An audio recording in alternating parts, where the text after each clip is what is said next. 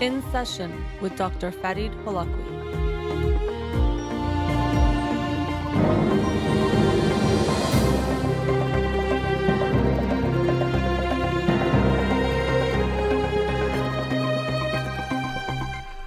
Good evening. Welcome to In Session. I'm your host, Dr. Farid Holakouee, and I'll be with you for the next hour here on Radio Hamra. Studio number to call in 310-441-0555. You can follow me on Twitter or Instagram or like my page on Facebook to get updates on the show or suggest topics or books for the program. And the shows are uploaded at the end of each week to my SoundCloud page and podcast on Spotify and Apple Podcasts. Let's get to the books of the week. The book of the week for this week that I'll talk about on next Monday's show is Right Kind of Wrong by Amy Edmondson. Right Kind of Wrong The Science of Failing Well. Um, so, definitely one of those that the, the title and topic caught my attention because we talk so much about fear of failure and not being afraid to fail and actually recognizing that that's how we can learn and grow and we have to take chances uh, to fail. So, this book that is on the science of failing well and looking at research into that definitely caught my attention. So, looking forward to reading that and sharing it with you next week. Right Kind of Wrong by Amy Edmondson. The book the week from last week that I'll be talking about tonight is Psychological First Aid by George S. Everly Jr. and Jeffrey M. Lating. Um, so psychological first aid. This is actually it's the John Hopkins Guide to Psychological First Aid, and these two authors uh, are from Johns Hopkins and part of the um, they've helped create or contributed to this program or this approach of psychological first aid. And so, just that um, term, psychological first aid, in a way, it's what it sounds like. It's the analog to medical or physical first aid, which is so when something goes wrong, sometimes we think of that uh, first aid box, which has things like bandages and ointments that can be used in a quick manner to attend to someone who has been injured. Um, psychological first aid is similar, and in particular is developed for responding to a crisis. So um, they go through different type of crises that can come up, things like natural disasters, earthquakes, or floods. Um, man-made types of disasters, including terrorism or um, mass shootings, things that unfortunately we have too much of in the United States from the on the mass shooting side. Also, they talked about technological disasters, things like um, uh, the the um, nuclear plant Chernobyl, but also the ones that happened in Japan, and I believe it was 2011. So there's different types of uh, disasters that can happen. Also, hurricanes and those things can be part of that. Tornadoes, weather types of um, disasters that come about, and so there is a great need to respond to individuals in general. Often that time, oftentimes that's an issue, uh, but they also discuss how for uh, every physical casualty or issue that comes up, in general, there's going to be many more people who are psychologically impacted by an event. So, someone maybe just uh, thankfully survived, but they saw the example they use in the books the, a tree hit their home, or they came back and saw the tree has hit their home. Whatever it is, even if they're not physically harmed, people who are in close proximity to a disaster tend to experience psychological distress based on that. Um, they talk about 9 11, September 11th attacks, where, of course, sadly, thousands of lives were lost. Uh, however, if we also look at the New York area, those who lived closer to the World Trade Center were more likely to experience post traumatic types of symptoms, um, similar to maybe not even a diagnosis of PTSD, but having those types of symptoms. So we can see that even the proximity could impact uh, how you then react to what's happened. Um, because when we look at trauma, it's definitely something that happens to us, but also it's the ways that it can affect our thoughts and worldview that can be critical. And that's why they even share at times man made disasters can have even more of an impact than natural disasters. Uh, the man made ones to me, I don't know if they got into it at this depth, I didn't recall, but it could affect our sense of people being trustworthy or safe, or can we trust one another, which is very shattering to our sense of security and sense of safety. And that can impact how we feel in the wake of trauma or in the wake of um, the uh, event, whatever that might be. So there is a need to respond to people, and they share that in general, not just for disasters and in response to a crisis, we have a uh, a paucity or we have lack the number of mental health professionals needed to just attend to people's, um, let's say, weekly therapy type of sessions or mental health um, requirements or what's needed. But on top of that, when we look at these types of situations, there are many more people who are impacted, and there can't be enough uh, licensed professionals to respond. So what we need is more people to be able to respond. And so that's where this type of psychological first aid comes in to be create a type of program and protocol that people who are not licensed and not actual mental health professionals can can perform and still be helpful to those who are um, you know affected by some kind of a disaster or event. And that's what they they're doing here. And they found that it actually can be quite helpful that even when performed by non uh, mental health professionals it can be very helpful um, to give this type of support this type of psychological first aid. And the beginning of the book kind of talks the, the history of psychological first aid or where it even comes from and how it's really in some ways an intersection of um, physical first aid or medical first aid and psychological crisis intervention, and that, that over time became this type of model or even this term of psychological first aid, which appears to first come about around 1944, uh, in the wake or during World War II, that we first see this term being used in, a, in a way. And I'd heard this term before, but I had not um, studied in this way.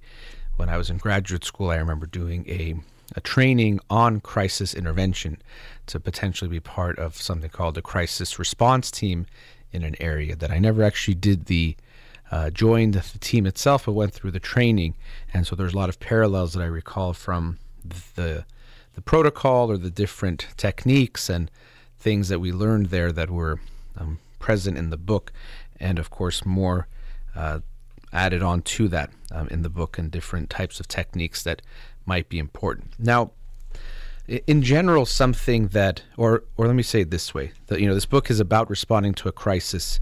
That's the the format of it, or psychological first aid. The way it's presented is is about that. But the principles that they share and how to respond based on their model to an individual who's going through this uh, traumatic, potentially traumatic event, is very much in line with what I would say we can do with anyone when we're trying to give them emotional support. And so, even if it's not to the degree of a crisis or a potentially traumatic event, they can still benefit from us providing emotional support uh, in a way that I think would be uh, could be modeled on what's in this book. So I think the book is not just, or this model is not just for me of specifically to a, a crisis, but the themes can be applied in a lot of other instances as well. And one um, kind of a, a theme, it's not a technique, but a mindset that I think is so important is when we're giving emotional support to a loved one or to anyone, we usually have this desire to make them feel totally better or, or, to help them or they even talk about a magic bullet or somehow a, a verbal hail mary that's going to to fix the problem. And that's often what we try to do. And as is often the case when we try to do too much we actually end up doing less or even causing harm. So if someone is really distressed let's say uh, a type of a relational trauma. They just lost a family member to death. Somehow they died, and even if it was expected, whatever the way was that they lost someone. If you think, I'm going to go talk to my friend and make them feel good, you are probably going to either hurt them or make them feel worse or not help them at all. So if we go in with the mindset, okay, my friend seems sad, I'm going to make them happy, you're probably going to cause more harm than good. And so it can be important to have a realistic mindset of what you can do and the value of that, which is actually great. And what you really can do is be supportive and it might make them feel some less pain or at least feel less alone in their pain, but that's very valuable. Don't underestimate how important that is. And so, what I see happening so often, and just even smaller ways, someone is upset about something, going through something, is that people are trying to do too much, and because of that, they cause more harm than good. So, keep that in mind that when you're being there, um, especially if it's something huge like a, a, crisis they just went through or a smaller type of experience, to not make your goal, I'm going to cheer this person up and make them happy. Because that's usually when we try to either create some crazy interpretations, you know, like, oh, someone died. Well, you're lucky you had another person in your life, or, you know, maybe something bad was going to happen to them, or whatever it might be, or imposing your belief on them. Oh, they're in a better place. They're in heaven now. So you can't be sad. You have to be happy you're trying to just take and their feeling away and push them out of that feeling, and that doesn't work.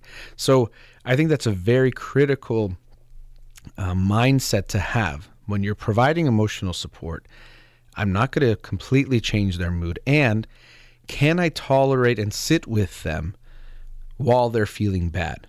Because often what happens is when we try to, let's say someone is crying and we say, stop crying, we might think it's only for them that we're saying stop crying, but really, when we look at it, it's mostly for ourselves. We can't tolerate them crying. It makes us feel bad and uncomfortable, and a bunch of other things we might be going through that we that we want them to stop. So we say, "Oh, stop crying, stop crying. It's okay. Don't cry. There's no need to cry about this." But really, that's for us. And so what we have to ask ourselves is, can I tolerate and sit with their negative emotions and however they are expressing it, and tolerate that because I'm not going to just take it away. That's not going to work. That's not going to happen. Um, and especially more so when we're talking about someone who's just gone through some kind of trauma, natural disaster, terrorist attack, or seen a mass shooting, or been close to it, or hurt by it.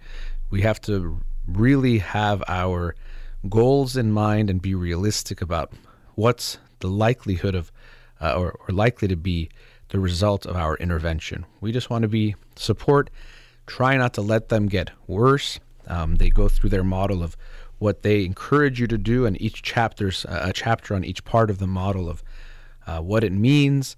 And then they have a this kind of a scenario where there's these this man and this woman, and the man is responding to this. It's like it seems like some kind of hurricane or storm, um, and giving support to this one woman who has seen a tree fall on her house and dealing with all the things that she goes through and giving some suggestions of what to do and also what not to do.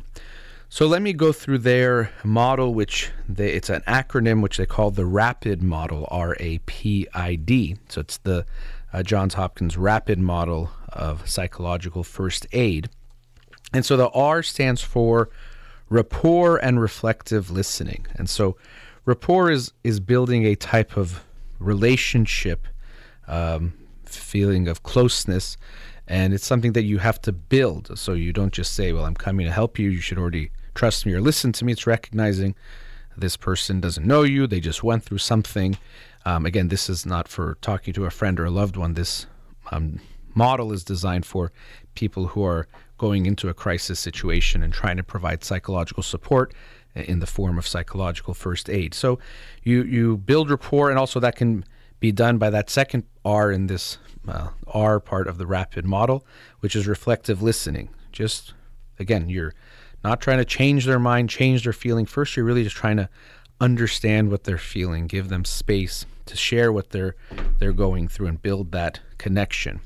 The A in the model stands for assessment, but it doesn't mean assessment as in giving some kind of diagnosis or giving psychological tests.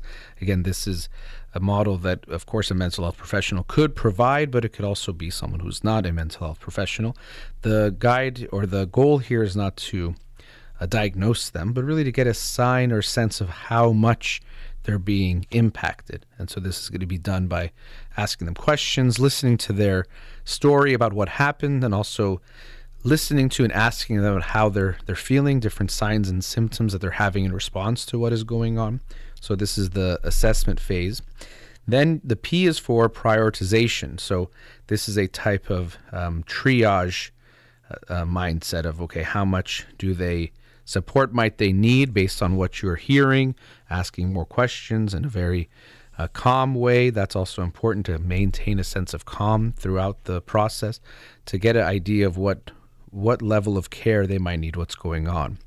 And then the I is actually for intervention, and they say how some psychological first aid models don't include as much of an intervention, but this doesn't mean uh, again that you're going to cheer them up, make them totally happy, or take away their feelings, but that it can be helpful to provide them some type of interventions that might might have a positive impact. So this could be things like um, they talk about anticipatory guidance. So that could be setting expectations, meaning, okay, you might feel certain ways. You might notice that you are um, feeling on edge, or let's say if their hands are sweaty, yeah, that that could be a sign of or a symptom of anxiety. So you're giving them some things to expect, not telling them this will happen to you, but just helping them understand what might happen in response to a type of trauma. Uh, there's also explanatory guidance, so that's giving them potential explanations for what they might be going through. Again, you're not saying this is why you're feeling this way, but you might tell them if they say, I just can't seem to focus. It's like, yeah, you just went through something really intense. That, that could be an understandable reaction to that. So it can be normalizing and empathizing with what they're going through, giving them some support to let them know that it might be more than okay what they're going through or expected what they're what they're experiencing. Also, things like um, they say prescriptive guidance, so stretch stress management, encouraging them to go for walks or exercise after once they've um, you know a little bit of time has passed to do things that might be helpful for them um, relaxation or breathing techniques, things of that nature. And the last one, even they have cognitive reframing, which this means that sometimes when we, you know, something happens, we might say, "Oh, it was all my fault," you know, this happened, or I should have saved someone's life or done something, and and giving them some potential um, suggestions or ideas of how it could feel that way, but probably it was not their responsibility or there was nothing they could do to help in this situation, but to give them some sense of relief in what they're experiencing there. And then the last part of the model, the D, is disposition, which is for deciding in a way what to do or where do we go from here. So, will they need extra care immediately if they're really, they seem to not be doing well? Do you want to provide them with some resources and what type of resources? So, here it's trying to figure out what to do. And will you do some kind of follow up? They share that sometimes you, you might do a follow up a day or two after. Again, these are in certain types of scenarios where people are responding to a disaster or a crisis where they might be there for several days or week or weeks to, to be helping individuals in a variety of ways. So that was the their rapid model in a very kind of a snapshot of it. After the break, I'll talk a bit more about um, psychological first aid and what they do, and also some considerations and other issues they bring up throughout the book. Again, I'm talking about Psychological First Aid by George S. Everly Jr. and Jeffrey M. Lating. Let's go to a commercial break. We'll be right back.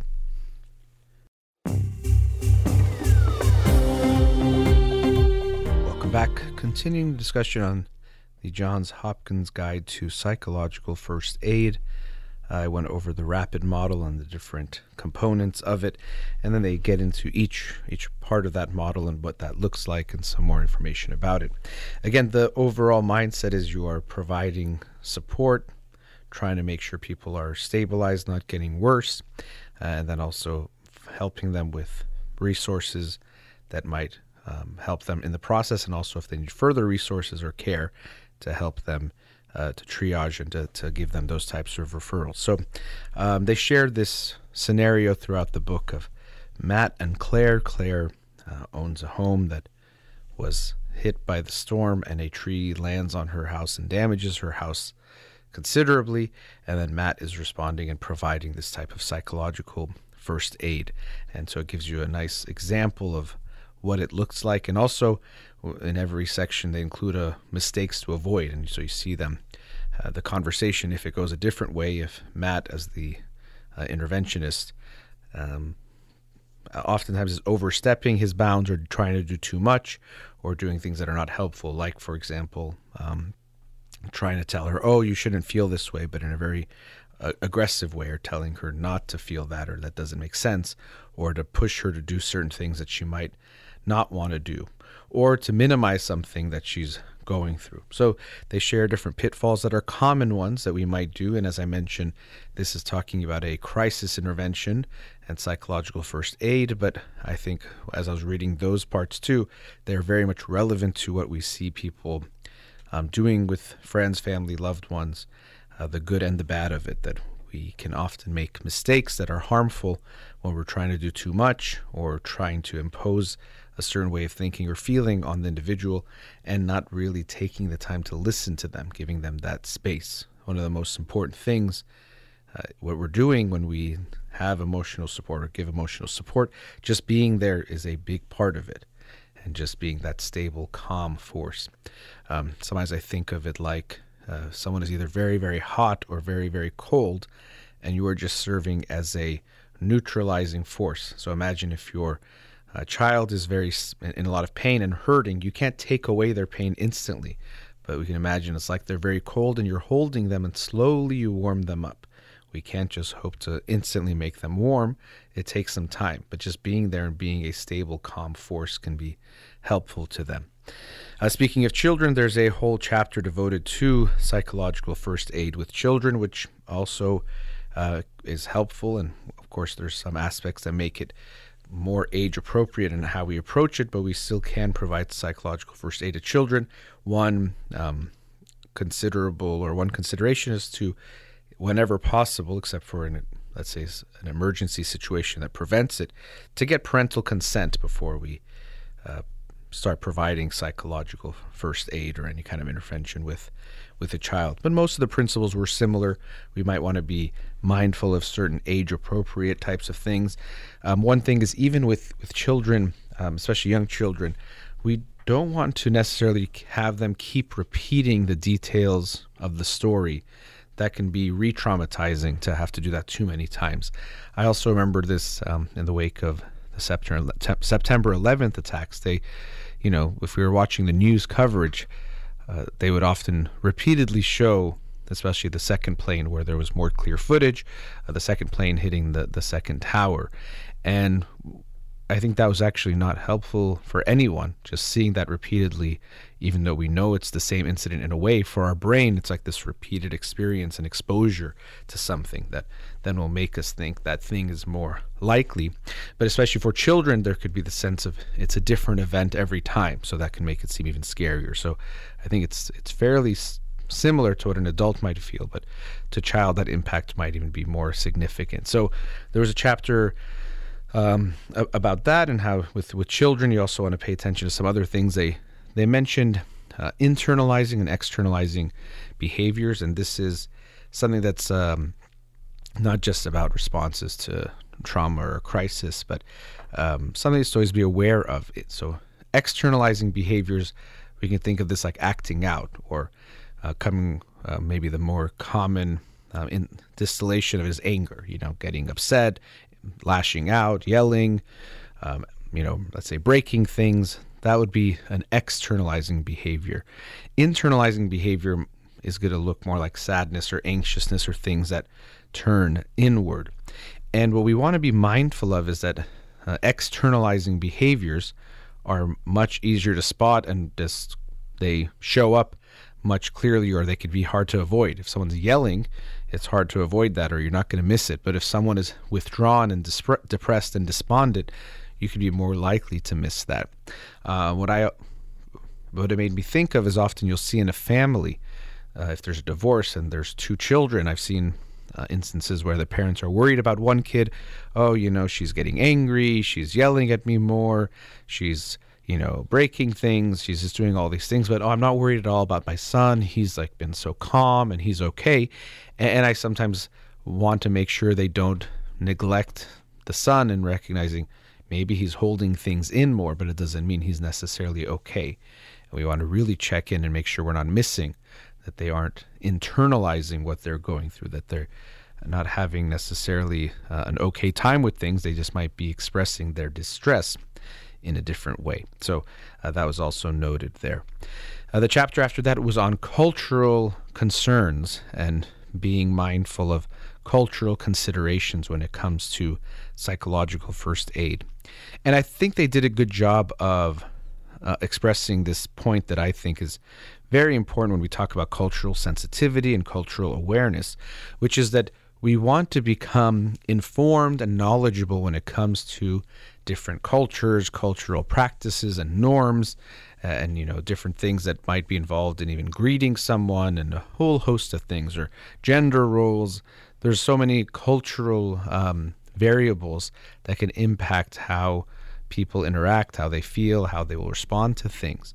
And it's good to be informed, to be aware of that. But we have to be careful not to then stereotype based on those things that we learn because that also makes the person feel not seen in a different way. So if we ignore cultural possibilities, considerations, that can feel uh, like we're not being seen or we're not being, uh, we don't really feel like we can understand or um, connect with the person who is trying to connect with us. But if we're also seen as just our culture, that's not good. So, for example, we might learn that in Middle Eastern families, uh, actually, they talked about uh, physical greetings are more common. So we know, let's say most Persians, they might kiss on two cheeks, or even sometimes there's a third kiss, depending on certain cultures or families. And so just because you know this, you wouldn't want someone to come up to you and, and give you that kind of a greeting. It might feel uncomfortable. Or if they hear certain things about culture, oh, okay, I hear that you're you know, families tend to be more dependent or people, you know, act in a certain way. If someone came and you said, Oh, I know that your family must have been this way because you're Iranian, that's not going to make them feel like you're culturally sensitive. That's going to make them feel like you're just stereotyping them or seeing them uh, as a label or some name or group. So it is itself a a thin line that you want to walk being informed but not prescribing that I know you because of your your culture and I thought they did a good job of describing that because I've noticed that um, you know it's in a way people might want to show look how uh, sensitive I am how aware I am oh I know this about your culture you must be this way and uh, with a lot of these types of things, what we see is it's really about the person who's saying it rather than who they're talking to. So they're trying to show how good they are. Look how sensitive and aware I am. Um, or even you know, you know, use this term woke. I'm so aware of these things that I know this about you, and that can feel very limiting. And actually, again, it's about you who's saying that rather than the person you're talking to. But having that awareness can be really helpful because you can then um, know that okay, maybe if I'm noticing something that's something that might be uh, okay. Or, for example, in some cultures, um, it could be more common for them to talk to the deceased person, to have a conversation with the deceased person. And I've heard of some uh, psychiatrists who they would hear these kinds of stories and think, oh, the person is is psychotic. They're having some kind of episode where they think the person is talking to them, so they should be prescribed medication or they need some kind of treatment, not recognizing that it was a very natural and normal response for for some individuals. Um, in their culture, it's actually even ex- encouraged, let's say, to talk to the deceased person. So it's not a sign of psychosis; it's a sign of the appropriate grieving and mourning experience of that individual. So they, they had a whole chapter looking at some cultural considerations, uh, not as a prescription of, okay, if you know that someone has this culture, then you know they want this, but just having some awareness of that and how that um, might play out or how it might affect things or just to be mindful of that that even if you're going to an area and you see that there's many people from a certain culture you might read up on that culture to have some understanding. Again not to walk in saying now i know you all because i read um, you know wikipedia about your culture but to just have some awareness that might guide you or give you some insight into what you might observe or how you might want to interact while you're there and then there was a very important chapter uh, on self care. So, you know, here you are trying to provide support for individuals who are going through a uh, extreme crisis, but the crisis providers or responders and the interventionists they also have to take care of themselves because they can be impacted or you will be impacted by responding to these kinds of situations and to, to helping individuals who have gone through some kind of considerable distress. And so I, I thought that was important that they included that chapter that, of course, you're trying to help, but if you, as the helper, don't take care of yourself, you won't be able to help as many people. It's that cliche example of when you go on a plane and they tell you that if you're you are with a child and they drop the oxygen oxygen masks, make sure you put yours on first before you put the one on the child because if in the process of trying to put it on your child you pass out or you are incapacitated now you can't take care of your child. So you have to take care of your child first even though your instinct will be to go to first help your child to make sure you're okay and then be able to take care of them as well. So what i want to do in the next uh, and last segment of the show is continue on uh, on what the book talks about self care and just some thoughts about that in general because this is a term we we hear a lot thrown around a lot um, self care and we sometimes can misunderstand what it means to actually take care of ourselves in this way or utilize self care. So let's go to our last commercial break. We'll be right back. Welcome back. So, uh, at the end of this book on psychological first aid, they talk about, of course, you are the helper, but you have to make sure you take care of yourself because if you are suffering, you can't take care of the suffering of others.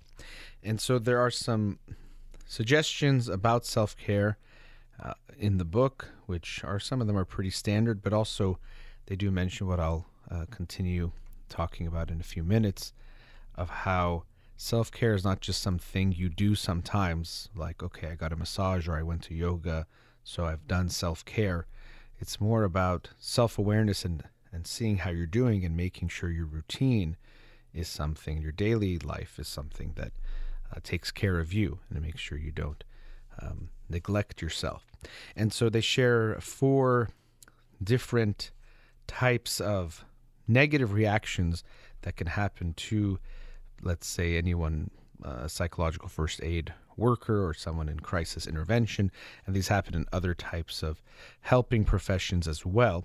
Um, but those four are vicarious traumatization, secondary traumatic stress, burnout, and compassion fatigue. So, vicarious traumatization is, and maybe you can get it from that terminology, vicarious means it's not yourself, but through interacting with the other, um, you get traumatized through your experience with them, and this is the, the a cognitive change in belief. So, for example, by interacting with someone who has just experienced the trauma, your sense of safety in the world might be affected, or sense of trust or control it, it, might be impacted. So that would be vicarious traumatization is more of a cognitive change in beliefs. Uh, secondary traumatic stress is similar, but this is about behavioral symptoms. And so, in some ways, it's uh, as if you are experiencing a less intense post traumatic stress uh, response or post traumatic stress disorder. There's a quote they have here. It says, The primary exposure to traumatic events by one person becomes the traumatizing event for the second person. So the helper being exposed to the person who was exposed to the trauma gets traumatized by that and hearing them and connecting with them. And if you connect very deeply and closely with someone, you can, or if we even think about what empathy is, you're feeling what they're experiencing at some level. And that can impact how then you uh, feel afterwards, or you may take that with you. So it can include things like avoiding um, certain things or having certain physiological symptoms, sleep issues, uh, sadness, withdrawal, things like that. That could be all part of secondary traumatic stress. Burnout is a term we are mostly familiar with looking at people in lots of mental or physical men- medical health care, but it could really be anyone could experience burnout. As they put it, uh, it's mental and physical exhaustion. So uh, these second two, uh, burnout and compassion fatigue, are ones that are more cumulative. The first two can happen after just uh, one interaction or a brief period of time, but burnout and compassion fatigue are more looked at as a cumulative um, impact or result. So, uh, you know, if we're not paying attention to how stressed and exhausted we're feeling, we can get closer and closer to that feeling of burning out or having burnout, which unfortunately then um, we're going to likely need some kind of care and we won't be able to take care of anyone else. That's why it's so important that we take care of ourselves in general, but especially if we're in some type of a help, helping profession and responding to a, a crisis, especially because if we're not careful, we will end up in a place where we will now need to be helped rather than being able to help others. So, um, you know, as I said, they uh, it burns uh, burnout builds over time, and um, it could include things like emotional exhaustion, loss of empathy, um, reduced satisfaction with work and things like that, insomnia, and, and that part about the lo- loss of empathy. That's what can happen is that people in helping professions, when they approach burnout, they could recognize or feel that they don't sense that same feeling of compassion or empathy for the people that are suffering. And it's just that, that they're so exhausted and depleted, they don't have those resources left to be available to someone else. So if we don't take care of ourselves, we, we won't be able to take care of others. And the last one is compassion fatigue, a related one. Uh, and this is also going to be um, an accumulative type of impact or effect. And they describe it as um, basically a combination of the secondary traumatic stress, those behavioral symptoms, and burnout. But as the word implies, compassion fatigue, it's the sense that uh, it's similar to burnout. There's just not anything left. It's hard for you to now have that sense of of compassion to for someone else, to feel that um, sense of care for them. And so the person won't be able to really be there for others. And so you know some of these terms they're very overlapping. We can see how compassion fatigue and and burnout are similar. With compassion fatigue especially we're talking about this mental part of it too that it's hard to have that um, sense of compassion for them. But it also impacts you physically and you can have issues with uh, concentration and insomnia, fatigue, those type of symptoms as well. So we have to make sure we take care of ourselves just fundamentally as a human being. We have that responsibility to ourselves first and foremost and to others, but especially if we are in any kind of helping profession and if we're responding to crises, even more so because we know those are intense and stressful uh, situations and interactions that can impact us. But um, I did like that their discussion of self care wasn't in the sense of, okay, make sure you get a massage and you'll be okay. Or if you go for a walk and journal, you're doing self care, you're going to be all right. Um, you know, self care can then become another thing to do poorly or not to do well. Oh, I'm not doing self care. I'm, you know, doing bad. What really, what, you know, the, for me, the key component of uh, self care is not these actions we take. The first one is self awareness being aware of what you're feeling, both in the day to day, but then overall bigger picture of how you're being impacted by your daily, weekly life routine. So that moment to moment type of self awareness, that mindfulness is being aware of where you're at, how physically exhausted and tired are you, how emotionally exhausted and tired are you, and what are you going through. And that awareness will help guide you on what you need, whether that's you're okay and you're, you're at the level you're working at is okay, or do you need a break? Do you need to then uh, take some other kind of action? Because just thinking of self care is okay, get a massage, go to yoga, do these things. It could be good to have these behaviors and um, routines uh, baked into your weekly schedule. That is actually very important so you don't skip them. But we also need to be aware of what we're going through to know what we need okay, I'm tired, I need to lay down. I'm dehydrated, I need some water. But if we're not aware of it, we don't even know uh, what type of help we need or what type of support we need. So the first thing is to have this moment to moment awareness checking in with how you're doing and overall looking at your life routine and seeing how much is it taking care of you, how much is it exhausting you or overstressing you, and then seeing what changes you need to to make.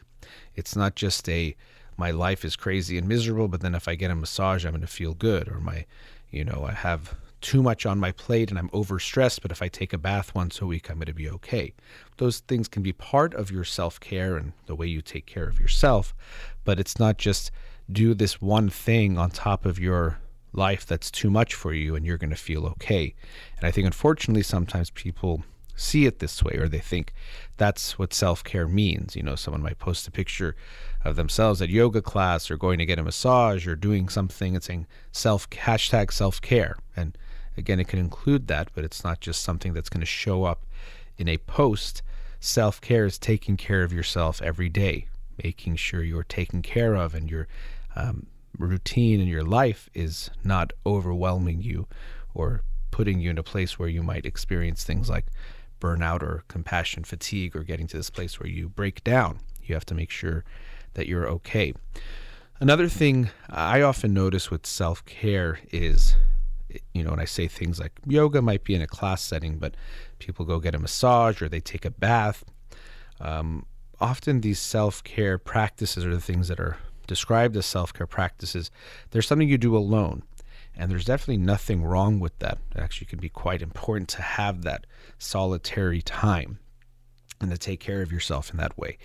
Uh, But I don't think it has to be just that. You know, the way I look at it, self care doesn't have to be by your self care. It might be things you do with others. It might be talking to a friend or going to a, a group or joining a club or a team or something might be part of how you help take care of yourself. Again, not to isolate an activity and say that's self care.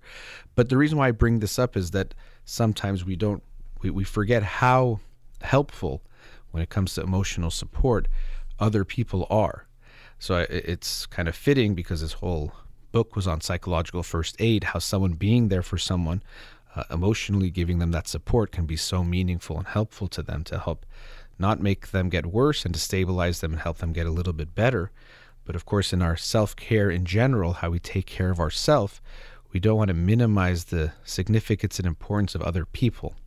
This is not something that's going to be for everyone or everyone has to do it the same way but most of us will benefit from connections with others, um, love, compassion, touch, various things that we can get from our loved ones and people in our lives. And that's something that we want to make sure we are getting enough of. I actually think some of why things like these isolating events or, or interactions, which could be good, I'm not, I know isolating sounds bad, but separate events like a massage or a bath why they are often part of this self care mindset. Um, it could be, especially for women, there's a sense of having to take care of others being something that is societally put on women more than men. Um, and in general, people might feel this way, but that they're taking care of others. And so when they are around others or the way their routines have been created, they don't get to take care of themselves enough unless they remove themselves from everyone else. They have to be able to get away. And sometimes that is very helpful, making sure that we provide the resources. If you're around someone, sometimes you can do something for them, sometimes you allow them the possibility to do something. So if they want to go to that yoga class or go for a walk or take a bath, maybe you are helping and watching the kids or taking care of something that allows for that. But I do think there's something here of um, women not being given enough space to take care of themselves or to not always have to be on to take care of something or someone that makes self care become possible, or it seems like it has to be something where the person is completely removed from other people because when they're around other people, they are being asked to do too much. So, just a thought on that the sense that self care has to be a separate activity from everyone else. Um, and it definitely can include that, how you take care of yourself. But I really do think the significance of being around others in a supporting way, loving way, is something we don't want to, to minimize. So when we look at self care as something that we are, it's not something you do, it's some a way that you live. It's not that we sometimes do self care, then we do the rest of life. It's that we are always being aware or mindful of how we are doing. Uh, you know, sometimes I think of how we're aware of our batteries on our phones. We always know what percent it has. Okay, might die soon. I have to charge it, but we don't really check the battery on ourselves. And I don't mean you actually have a battery on you, but checking in with yourself to tune into how am I doing? How am I feeling? Do I need a recharge? Do I need, am I doing too much? Am I in need of a break? Or am I okay? Am I actually feeling pretty full?